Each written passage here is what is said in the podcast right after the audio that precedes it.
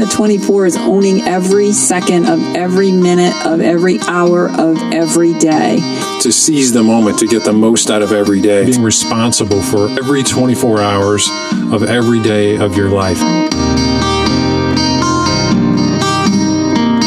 I wanted to not have to be told what to do, who to hang out with, where to go, when to be there. Taking ownership of it.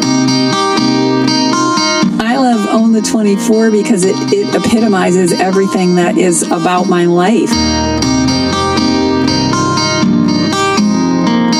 At the end of your time here, you can look back and say, I, you know, I made the most. I owned the 24. And when you own it, you get to do whatever you want, whenever you want, with whoever you want, wherever you want, and no one can tell you no. That's what I love about Own the 24.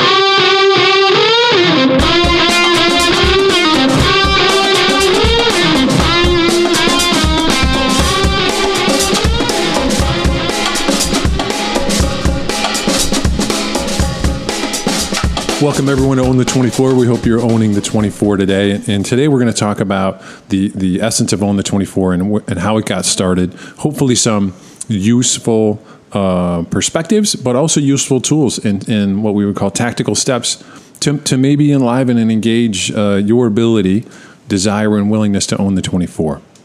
Yeah, and don't think that we have it all together. We started from rock bottom, I think, and uh, built our ways, found our way. I, I kind of found my way in the dark and uh, and clawed my way out of uh, where I thought I needed to be in order to please the world, and found out that I wasn't pleasing myself. So Well, we're all a work in progress, right? We are. And, and at the same time, we are all whole, perfect, and complete. So here we go into the next episode.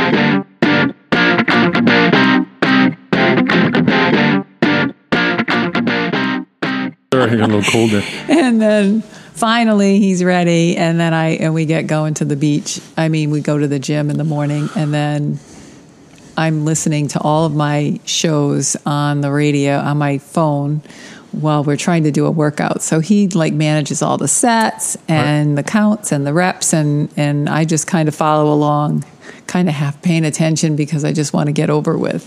Hmm. Yeah. I want the muscles, but I really don't want to do the the whole rigor of the of the work. Yeah, I got I got to watch you when you when you want to shoplift it. More weight, more weight. Keep going, no. just to get it over with. No, I actually have been applying myself since I've been trying to get my muscles back after my frozen shoulders. Hmm. So I'm trying to get my muscles and my lean back on my arms. And so I try to do I had did heavy weight today. Hmm. Yeah, great. So that's the morning we do that and uh, get our weights on, and then we go to the beach. We go to the beach and um, I switch into my bathing suit in the car and we run on the beach. We walk out past all the people so that we don't have to run in front of them Why do we do that?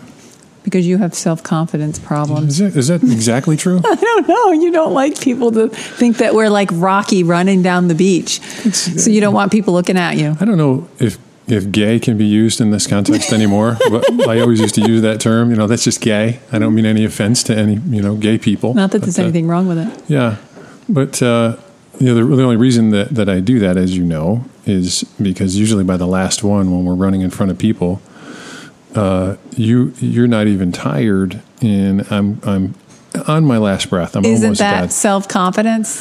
Is it is it confidence or is it a, a lack of willingness to be humiliated? There's a difference, isn't it? I mean, I think it is. All right. Well, So as we were walking today, we were, we were talking about the concepts around own the 24. that's right. And we got to we want to frame that up. So Well, what I think about own the 24 is when you when you get to s- allocate every second of every day. So I lived a life of being the good doobie, right? I was go to school, get good grades, you know, get the pat on the head and the recognition for each little checkbox that you're supposed to do. I went to college on the volleyball scholarship. I, you know, I tried to do everything right. And then um, I got married right out of college, and we built a custom built house, and we had three kids. And, you know, I thought everything was was, you know, going according to plan, except for the fact that I was feeling inadequate in every possible way because I was spread so thin. House, you know, all the check marks, right? Ch- house, job, kids, marriage, you know, have social time, things like that. Yet it, it felt like drudgery. The weekends were spent with laundry constantly and if I took a day out of work, it was really because there was either a sick child that had to go to the hospital, or the doctor, or you know, taking a day off because they couldn't go to daycare or whatever. It was always for a chore or some kind of obligation. It was not for vacation. And um, then I end up going through a divorce, which was kind of shocking. It was like my whole world imploded. And it was kind of a wake up call for me. It was, you know, when you're in your 20s, everybody's getting married and everybody's going to weddings with their friends. And then everybody starts having babies. So that's like in your uh, mid 20s and 30s. And you got all these babies and bir- first birthday parties and five year birthday parties, and your friends have kids. And and then when you hit your upper 30s or 40s, it seems like everybody's getting gets a divorce. So I was like on par with all of that happening. And uh, so I was really kind of disenchanted with the whole follow the follow the rules, follow everything they say. And I'm like, you know what? Who the heck is they? And why do they have say over what I do? And why is it recommended when everybody who does what they say isn't really living the life of their dreams? So I started to kind of boycott what the regular thing is to do. And I started studying otherwise. And I got down this path of, of really declaring how my life was going to go. And the more I studied it, the more it started going the way I was manifesting or or believing that it could go. And I started envisioning and and and practicing how to create my life from my imagination and it was working. And I guess the what led me to that was I started to look at people who had a life that I already wanted. Like they already had the life I was seeking and they had time freedom, they were they happy, they were doing what they wanted with their days and it didn't seem like such a burden. Life was not a burden. And my slogan when I was working a full-time job and taking care of kids and you know living the normal life that everybody lives, it was um, you you work. It is so funny because it was so ingrained in me. I can barely even remember it now, but it was something like you work hard and then you die. Hmm. Like you work hard and then you die. It was like my mantra. And then I got out of that whole thing and I started learning how to um, change my thinking and start manifesting how my life was going to go. Mm. And I started to say, no, my time is my own and I'm going to spend it how I dictate it's going to be spent. And it started to it started to work for me. I started to move in a direction that I liked. So by the time you and I met, I was already on a full course to living the life of my dreams. And the last component was meeting the right person. Hmm. And that's when I met you. Hmm. So I, you know, it was all part of the plan. Somehow my frequency hooked up with your frequency and we collided. Hmm. Well, collided's one word for it. You could use some other words. So, own the 24 works into from from when I first started thinking about that. I was unusually young, I think, right? I was in my 20s. It was it was 26 years old, and uh, and I I just happened to read a book. The first book in this uh, in this entire genre was called "Peace Is Every Step" by Thich Nhat Hanh. Right, this Vietnamese um, Nobel Peace Prize nominee. Anyway, I read that, blew my mind. Had no idea, other than Siddhartha, you know, like everyone read in high school and college, right? Which I really dug. Buddhist book uh, was a, a segue into a whole a whole world of reading that that kind of stuff. Somewhere inside of that, Thich Nhat Hanh, Jack Kornfield, Ram Dass. I'm reading all those books, and it and it gets uh, mostly Ram Dass. It gets around. He starts talking about um, death in the dying process, right? So I started, uh, uh, the wheels start spinning about, you know, I'm in my 20s. I'm 26 or 7 now. So you start having existential things. Right. It's like death and dying and, you know, all the, all the sayings and teaching around that. And, you know, um, die in the morning so you need not die at night. I mean, the master work of wisdom is how to grow old. Um, uh, don't identify with things that are in time that are in time because uh, time changes and, and that creates the suffering and you know all this wisdom uh, teaching. And one day I was on my it was it would have been early 90s 93 something like that. I'm on my motorcycle actually and i'm riding home from work. And it was it, it, was just a suck day. It was just a suck day and i was i remember it's so weird. I remember passing i was passing a semi so i'm in the oncoming lane. Not dangerous nobody's coming whatever. And right then it hits me about um, man like today just sucked. And and and what a waste of a day like what a waste of time. And uh, and I, and I, uh, for whatever reason, it really landed for me right then that uh, there are none to waste. And I started thinking, you know, how many days are there? Right? How many days? Like it's not very many, relatively speaking. I wasted this one. Which how many more do I have right, left? exactly. so it's so the, the the idea behind this declining balance thing uh, was born that day, and it was it was years uh, before I came up with this with this thing called that I call the life clock. But but it was from that moment forward that I started doing the math. When I read it. that life clock in your book, I that was the day I knew that I was like, this is the guy. That was it. Yeah. See, for most people, it's morbid, right? For most people, it's morbid. Like I don't want to think about that dying. Like that's weird. Like I'd read, I would read. A little side note: I would read like the Tibetan Book of the Dead on, on an airplane, and people are like, "What? Who's this weirdo?"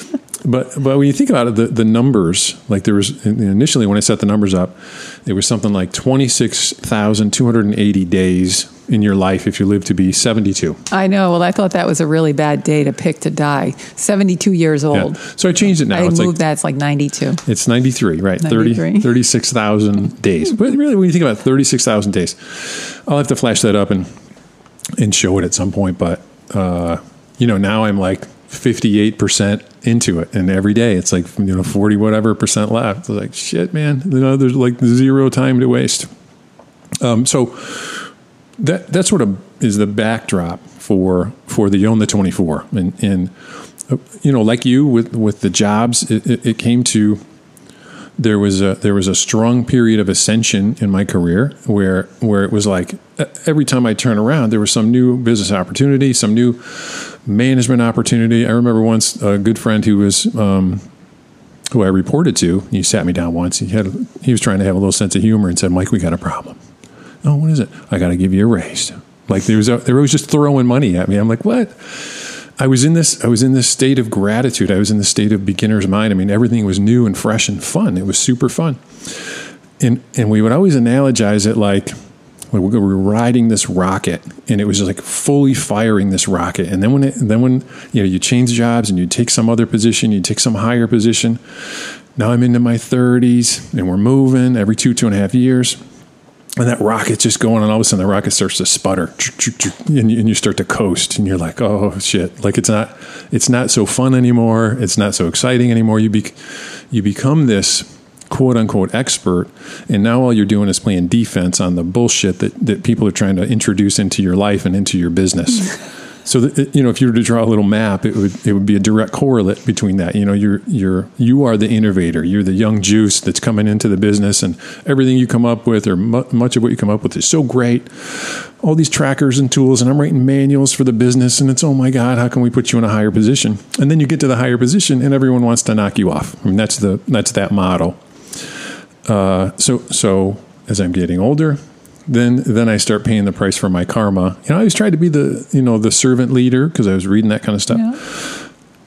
But but in that in the type of business I was in, it, it, it oftentimes became a uh, tough business. So you had to you had to part ways with a lot of people.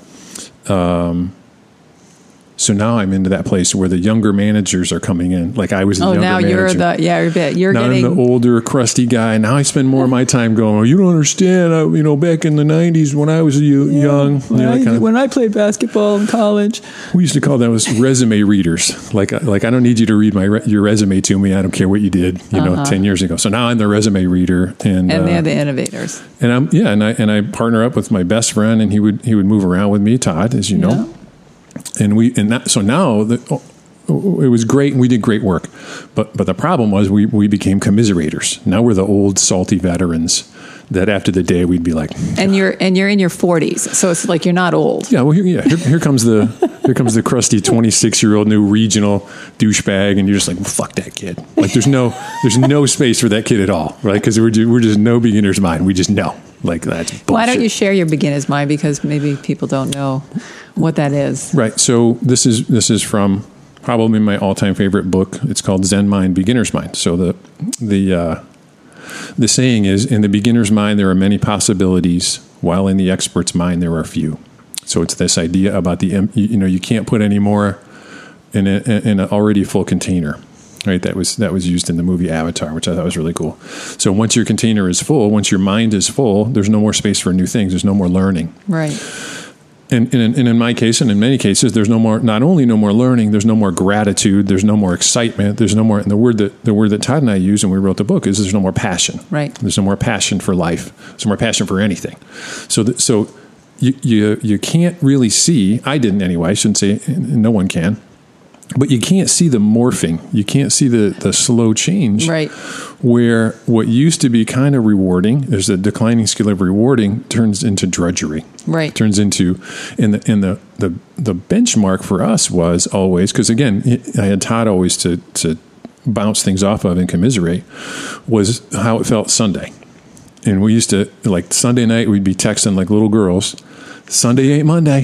Sunday ain't Monday because Sunday would suck. Because as soon as Sunday about six o'clock would hit, you're just like, oh god, I gotta go back to work. another week and do I have the strength? And you know, Friday night was the greatest thing ever. Yeah. But by Sunday night, that sucked. So packing that all in, um, we we got to where we were had had it. We were in about our forties, I think, early mid forties.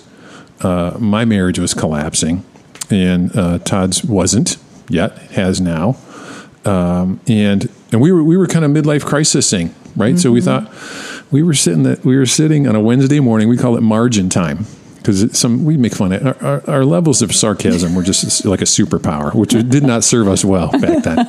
so we we, decided because someone some Th- some I think our listeners are going to appreciate your level of sarcasm when you start to really break I free. can't. I, I got to use it. What am I if not for that?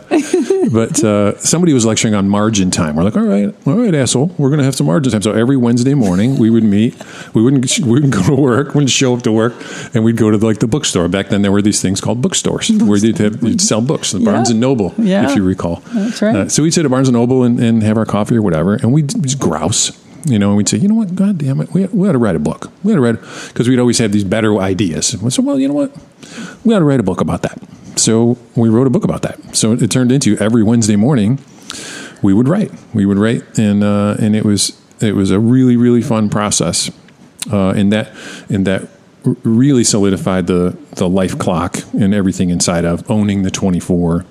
Right. so Um, why don't you share the title of your book? So the book is was called That's It, and it's That's It exclamation period question mark. So it, it, it came into being like the intention was to have multiple meanings. You know, really Like, that's it. right. That's like, it. Or, Like I'm "That's done with this shit. That's it. Exclamation! Like I'm not taking this shit from the young managers I anymore. loved it. I'm not going to be First a slave to it. That. I loved it. We were only what, maybe a month Yeah. dating when Yeah. you gave me your book to read. Yeah, I mean that, that. You mean that's it? Like we follow this path, and we get to a point where you know we're without getting too philosophical, we're we're we're socioeconomically conditioned to have the to acquire these things, and once we acquire them, we're, we we got to be happy. This is why.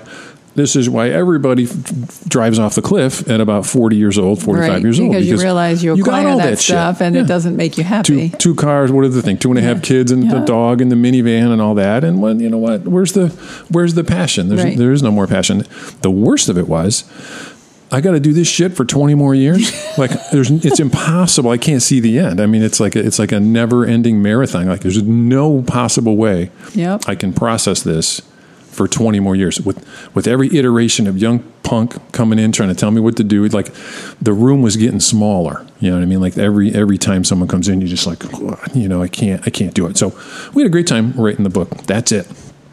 And, uh, Well, you should share that because people might want to read it. I think I thought it was entertaining, and I really like the life clock. I really think that, um, you know, if we can get it up on our website, people can get in there and play with it and play around with that last Yeah. day. Right? How long am I going to live till? yeah. and then see how many it literally creates a, a paradigm shift I, th- I felt that way when i filled it out and it, it, it really shifts your your thinking geez in the in the amount of minutes i have left or the amount of days Yeah. i have left and the percentage Yeah. and I was a math major, so the numbers all excited me. The spreadsheet excited Mm. me. So you put in a number, and it shoots this stuff out, and all these, these. Um, you've got this much left. You've got this much time left. Yeah. And oh, by the way, you could get hit by a bus, and it could be shorter. Right. Yeah. Right. I mean, we, we, we broke it down to so so there's that. Like, okay, I'm going to die. But like that's that freaks out enough people. Like, I'm not really ready to process that. You know, this whole existential thing.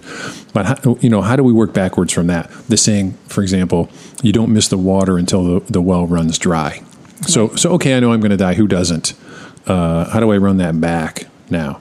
And and and and it's full of as was the the all the reading I was doing and and uh, studying I was doing was about like there's this great book called uh, Death Notes, and it was a whole book about people on their deathbed, like notes that they wrote in the in the Zen Buddhist tradition.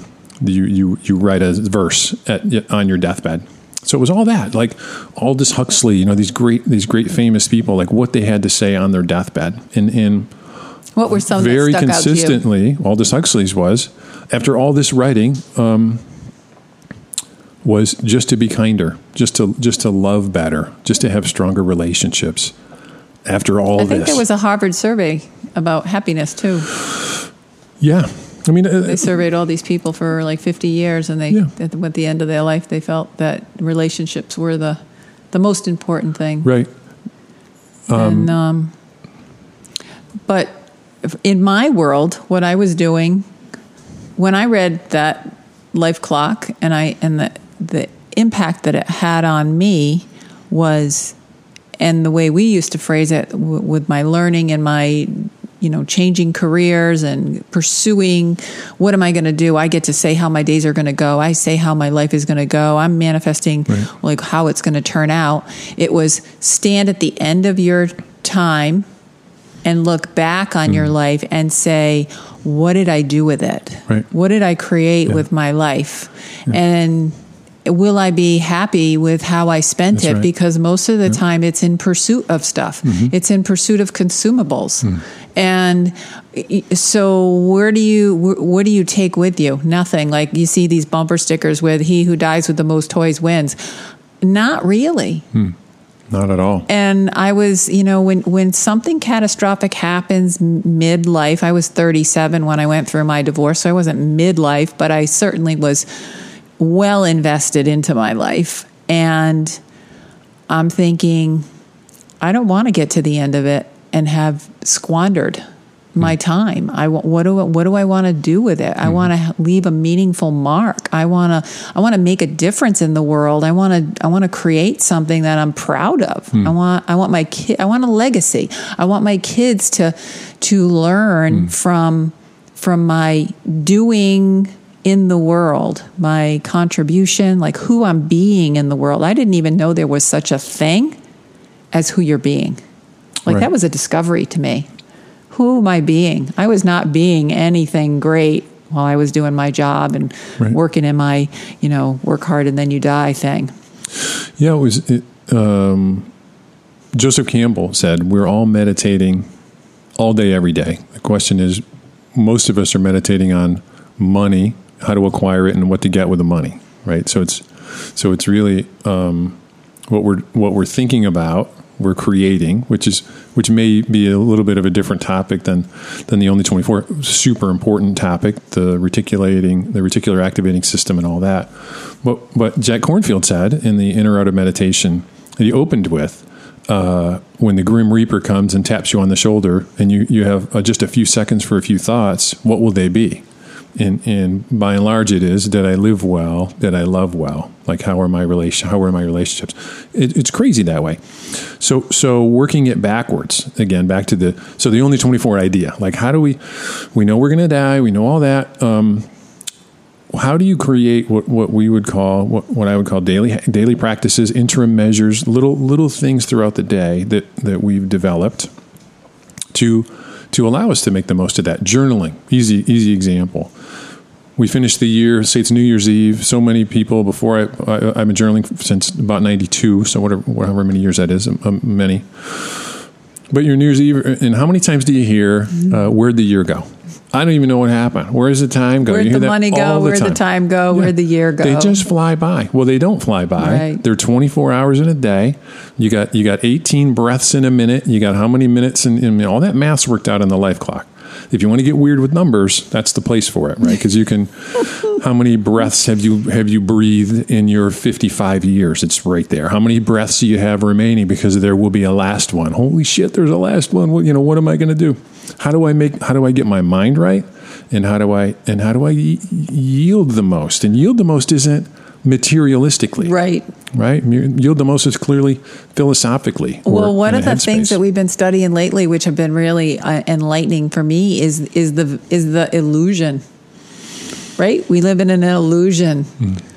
of have to and need this, Mm-hmm. and it, and it, it all points to consumerism and get the next thing, get the next thing, and go for this and go for that and Yep. achieve this, and it's really um, it's it's almost like, and I, I feel this way for me anyway, that you had to achieve it. You had to achieve the pinnacle of what you wanted in your life to realize that it wasn't what you wanted, right, right. Right? That's and the then you have of it. midlife. Yeah. So I, one of the things I ask people all the time, and maybe some of our listeners can can um, contemplate this question. I, I ask people this all the time, and I and I can pretty much ninety five percent get the same answer every single time.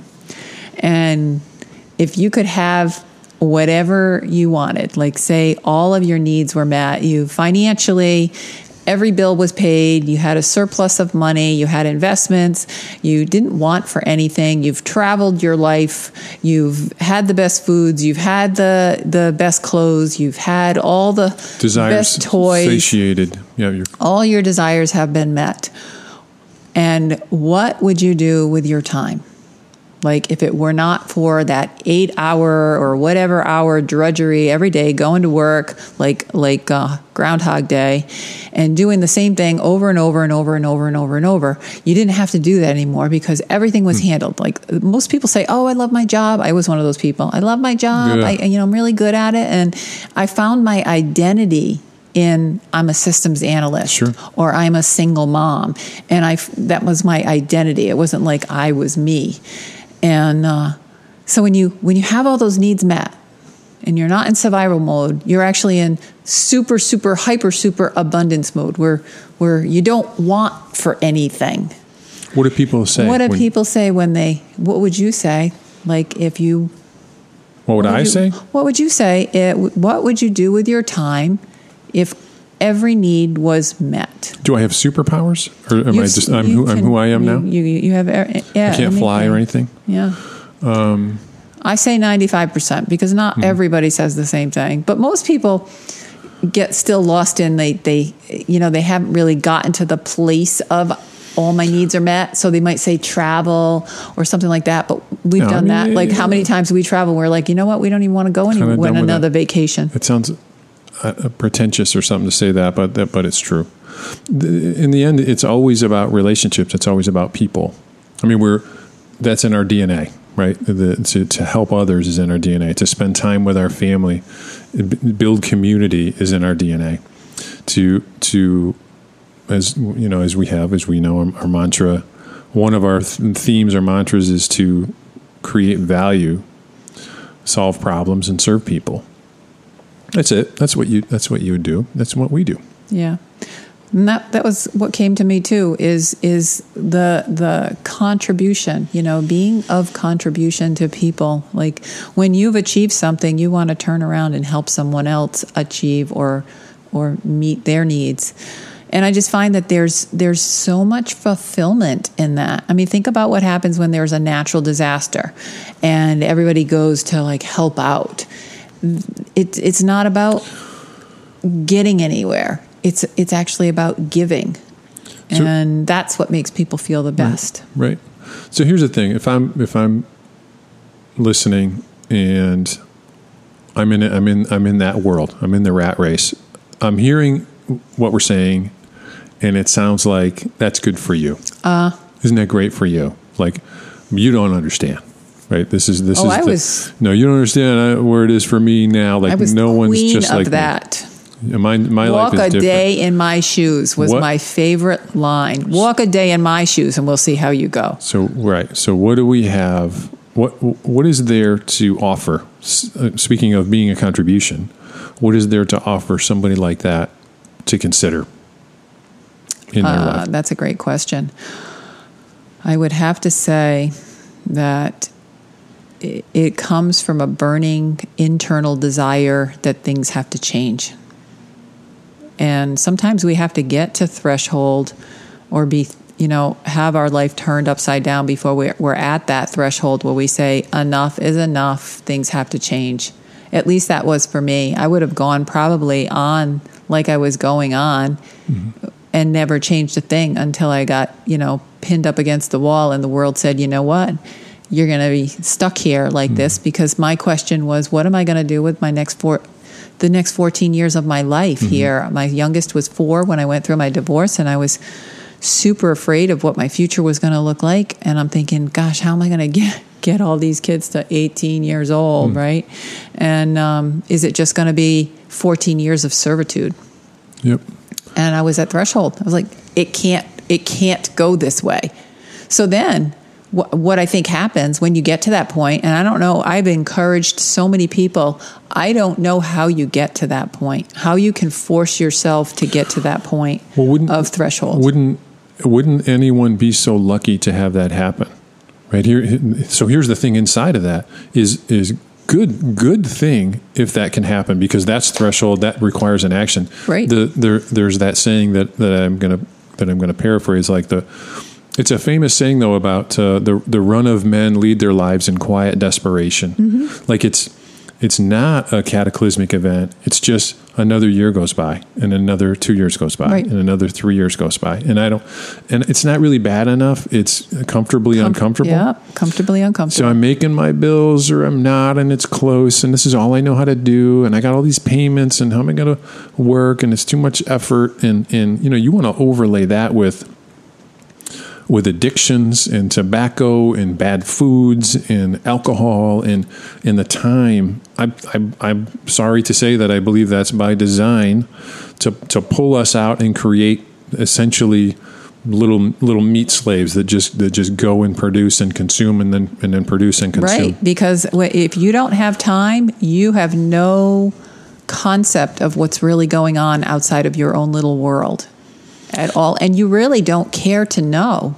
Yep. So I, I just posted the other day indifference is the most dangerous state. Mm-hmm.